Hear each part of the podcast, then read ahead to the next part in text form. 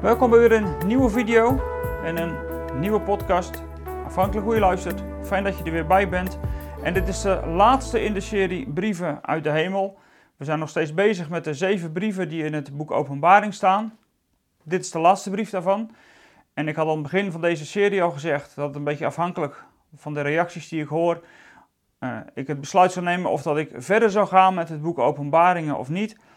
Ik kun je vast vertellen, vanaf volgende week beginnen we aan een nieuwe serie en die heet Leven in de Eindtijd. En dan gaan we gewoon verder met Openbaringen 4. Maar dan gaan we ook werkelijk het boek Openbaring in met alle heftigheid, met alle vragen die er ook zijn, met alles wat we niet precies weten te duiden als het gaat over de eindtijd. Dus dat wordt misschien wel een hele spannende serie. Ook een, een, een serie waarvan je misschien ook wel zoiets hebt van, nou, ik ben benieuwd welke visie ik op mag, erop mag horen. het zal altijd een beetje uh, een spannende serie zijn, want er zijn heel veel dingen niet per se heel duidelijk. Dus in die zin weet ik ook dat ik aan een serie begin die niet eenvoudig zal zijn, maar die wel heel erg leeft. Ik hoor aan alle kanten allerlei vragen rond de eindtijd. Dat is vanaf corona natuurlijk alleen maar versterkt. Wat is nu eindtijd, wat niet? Hoort dit er nou bij, hoort het er niet bij? Nou, al die vragen, ik weet niet of ik overal een antwoord op kan geven, maar ik wil wel proberen om met je in ieder geval er een begin aan te maken om het boek Openbaringen verder door te spitten.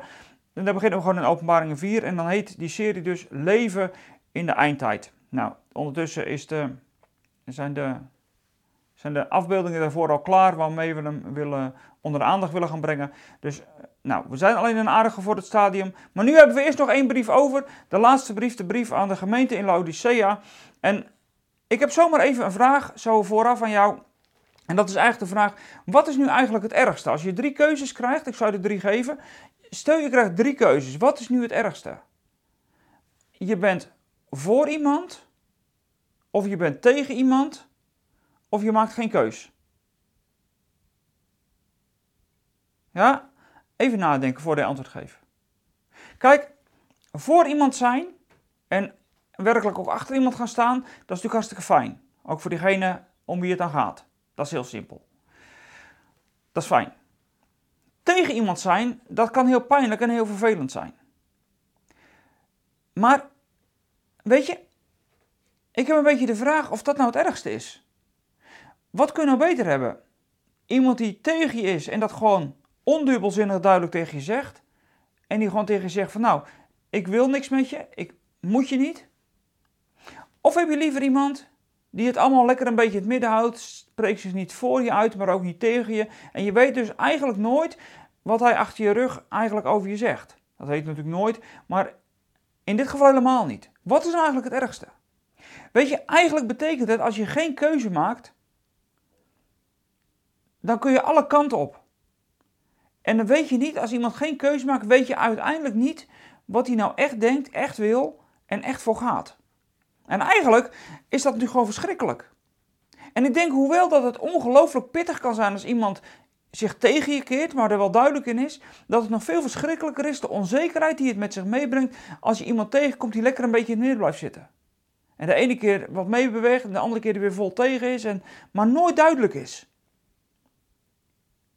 Ik denk zelfs als je dit doortrekt naar God, dat je dan als je, als het nou gaat over een keuze maken voor God, ik weet niet wat er voor God erger is. Ja, ik weet het wel, want de Bijbel zegt het. Ik weet niet wat er erger is. Of je nou zo'n beetje half-half leeft, half voor God, half niet voor God. Of dat je gewoon eigenlijk maar zegt, nou God, ik heb niks met u.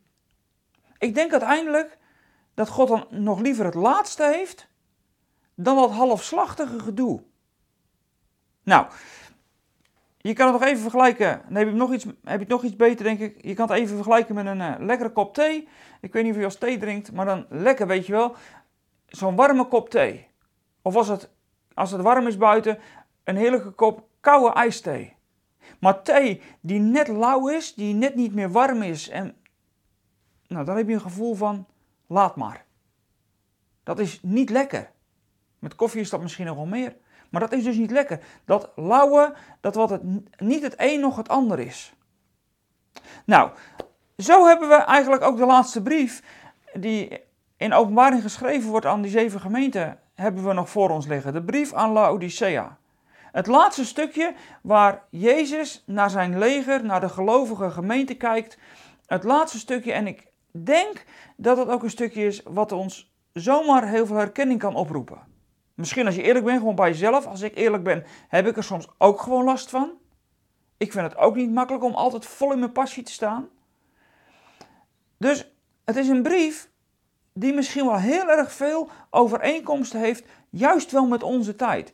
Nou, dat is die brief aan Laodicea, de laatste van de zeven. We zullen hem eerst met elkaar lezen. De zevende brief die geschreven is, Laodicea, een hele rijke stad waar een heleboel um, nou ja, welvaart is, zou je kunnen zeggen. En daar is ook nog een christelijke gemeente. En dat lezen we vanaf het 16e vers. Vanaf het 14e vers. Openbaringen 3 vanaf het 14e vers. En schrijf aan de engel van de gemeente in Laodicea: Dit zegt de Amen, de getrouwe en waarachtige getuige, het begin van Gods schepping. Ik ken uw werken. En ik weet dat u niet koud en niet heet bent. Was u maar koud of heet.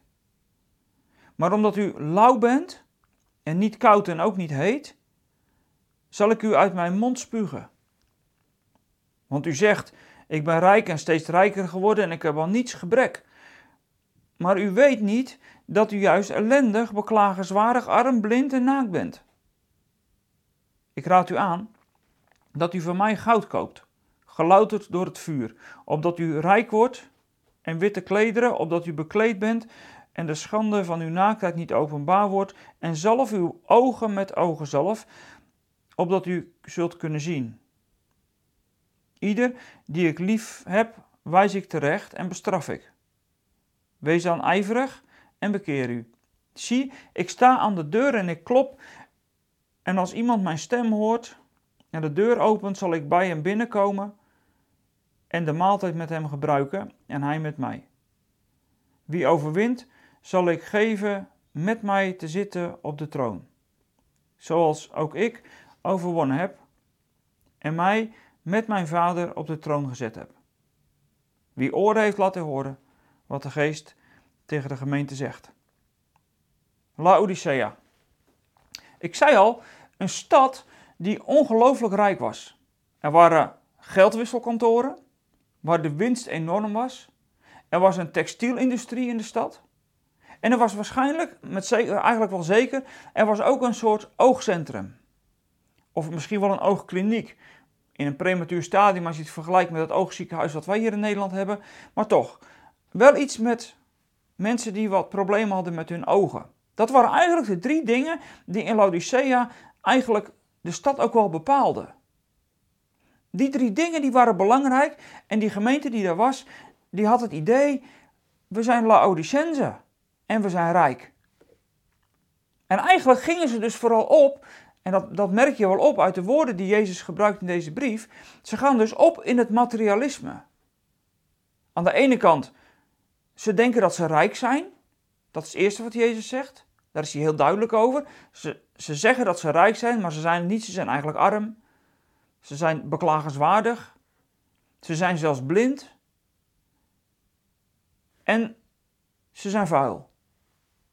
Nou, precies die drie dingen die er in die stad juist zo groot waren, die gebruikt Jezus om duidelijk te maken hoe het hier met de christelijke kerk hier in Laodicea is gesteld. En ik heb al vaker gezegd, die zeven brieven is ook een totaalbeeld van de kerk, ook nu heden te dagen. Dus hij raakt ons ook. En ik denk zeker deze brief. Want het is een stad met heel veel materialisme. En men voelt zich gewoon oké. Ze zijn lekker bezig. Ze hebben nergens aan gebrek. Er is overvloed. Ze hoeven nergens om te zeuren. Ze hebben alles. En toch zegt Jezus: Als je nou denkt dat je alles hebt. en tevreden bent met al je materialisme. dan ben je uiteindelijk niet rijk. Want dat materialisme, dat zorgt ervoor dat je geen keuzes maakt. En ik denk, als je eerlijk bent, is dat heel herkenbaar natuurlijk. Want weet je, als, als, als jouw, jouw portemonnee, als jouw bankrekening bepalend is voor hoe jij je leven leidt, dan zeg je de ene keer tegen iets ja en de andere keer zeg je nee, net wat het meest oplevert. Als materialisme eigenlijk de God is waar je voor leeft, dan ga je alles in het werk stellen om dat alleen maar groter te laten worden. En dat is wat Jezus kennelijk ziet gebeuren. En dat vergelijkt hij dan met warm en koud. En dan zegt hij, ik, ik had liever gehad dat je koud was. Dat eigenlijk, eigenlijk zegt Jezus, eigenlijk had ik liever gewild dat jullie een gemeente hadden, een gemeente waren die eigenlijk als ik er was, als ik kom, als ik iets van je vraag, dat je helemaal niks zou doen, dat hij je koud zou laten.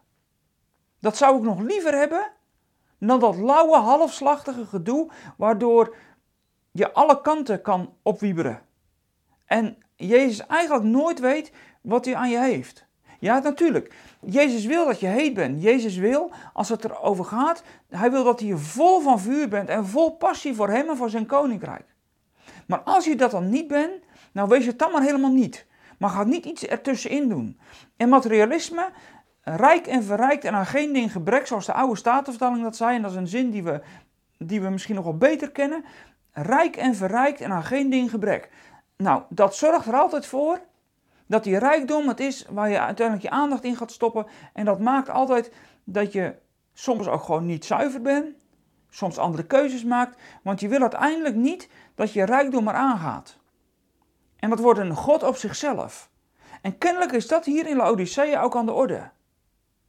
En Jezus gebruikt dan eigenlijk drie beelden die hij te bieden heeft ten opzichte van datgene wat in die stad fantastisch goed loopt.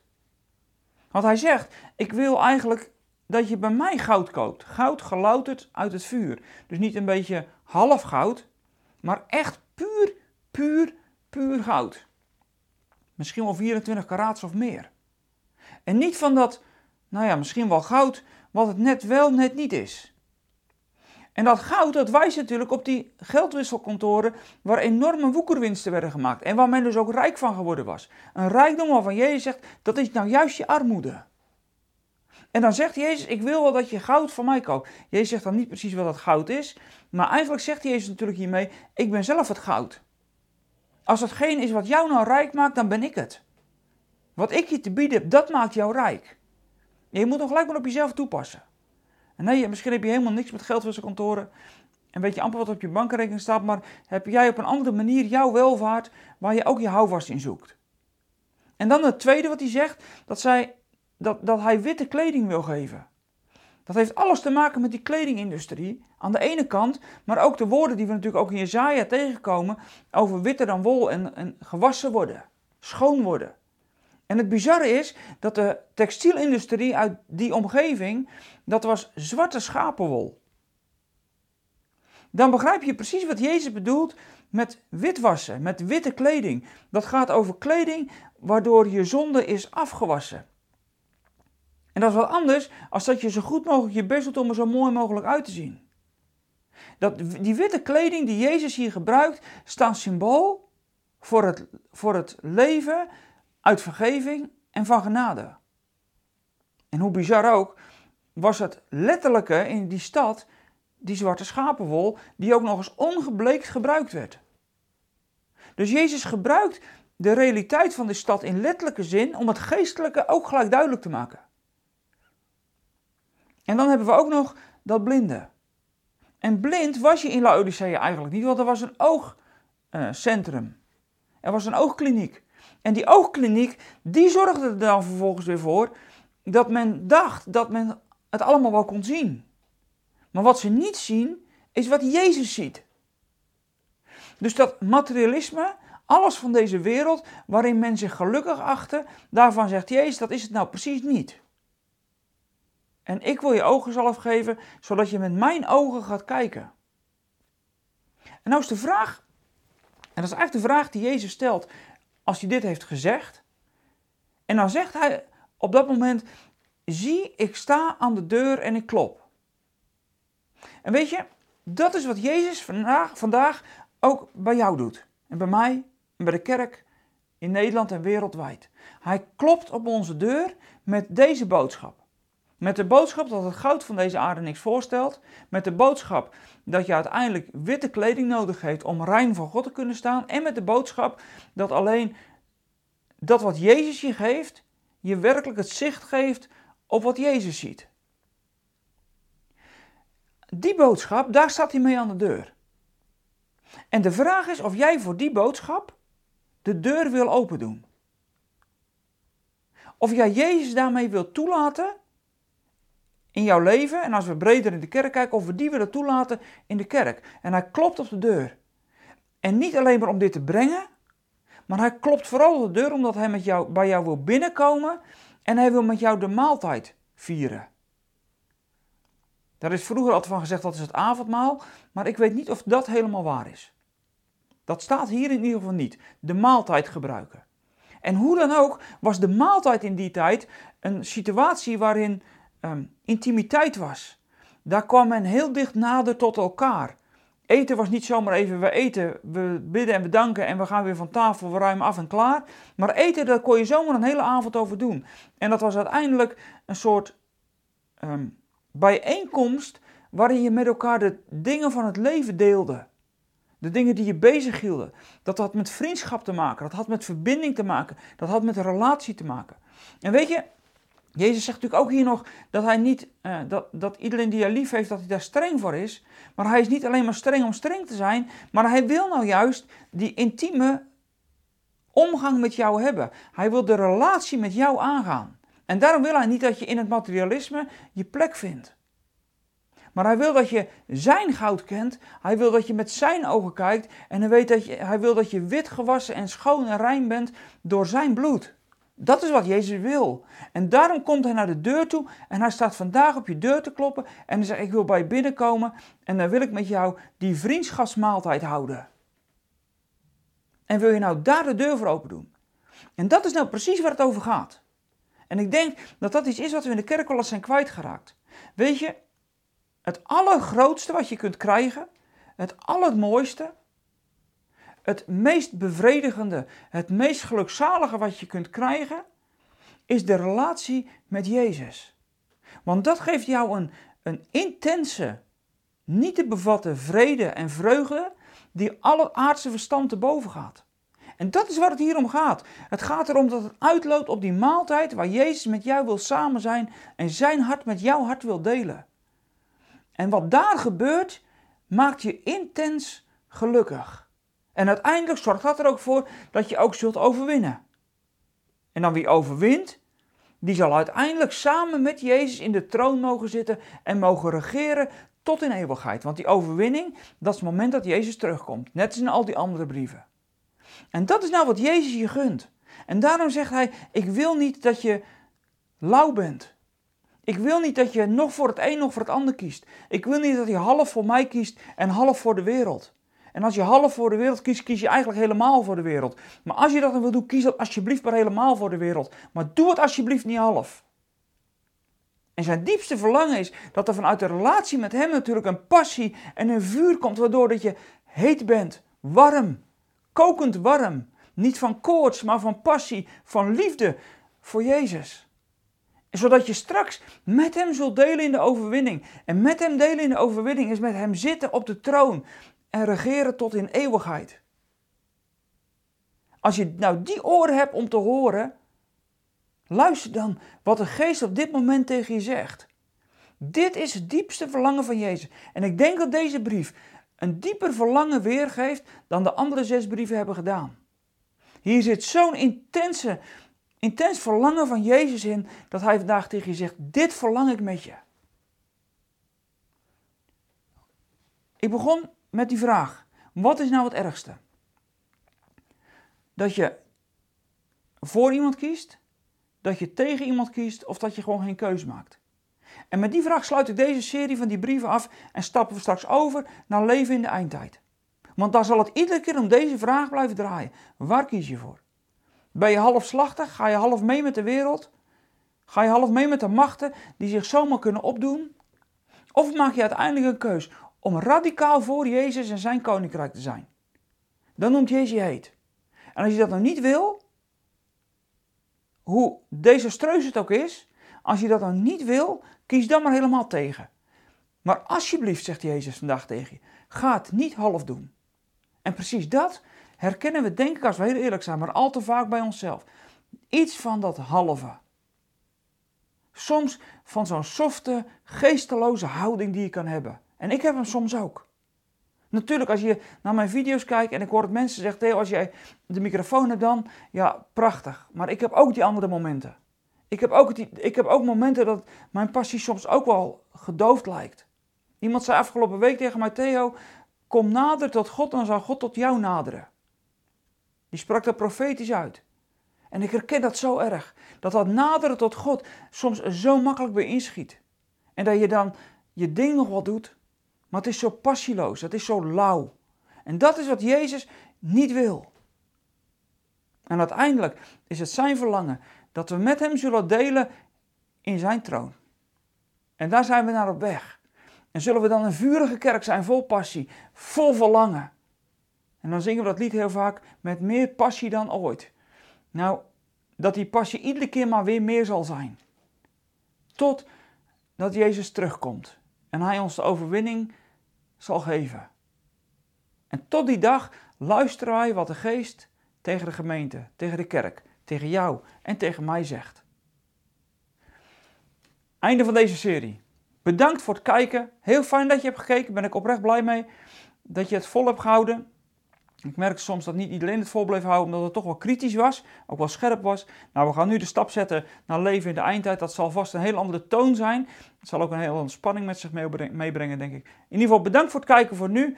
En ik zou zeggen, tot volgende week. Laat even een blauw duimpje achter als je dat nog niet hebt gedaan. Als je nog niet geabonneerd bent op ons kanaal, druk even op de abonneerknop. Dan krijg je iedere keer weer een. En, en druk dan ook op dat belletje, dan krijg je een notificatie. Dan weet je ook wanneer er een nieuwe video online staat. En daarnaast, als je ons financieel wil steunen, en dat zouden we heel fijn vinden. Als je ons financieel wil steunen, nou, gebruik de middelen die we daarvoor hebben. Ons bankrekeningnummer, noem het maar op. Nou, zouden we heel fijn vinden, want op die manier kunnen wij onze bediening ook gewoon weer voortzetten. Nou, genoeg voor nu. Ik heb genoeg gezegd. Genoeg om over na te denken. Laat het maar even landen. Wees niet lauw, maar wees heet, vol passie voor Koning Jezus en zijn koninkrijk. Tot volgende week.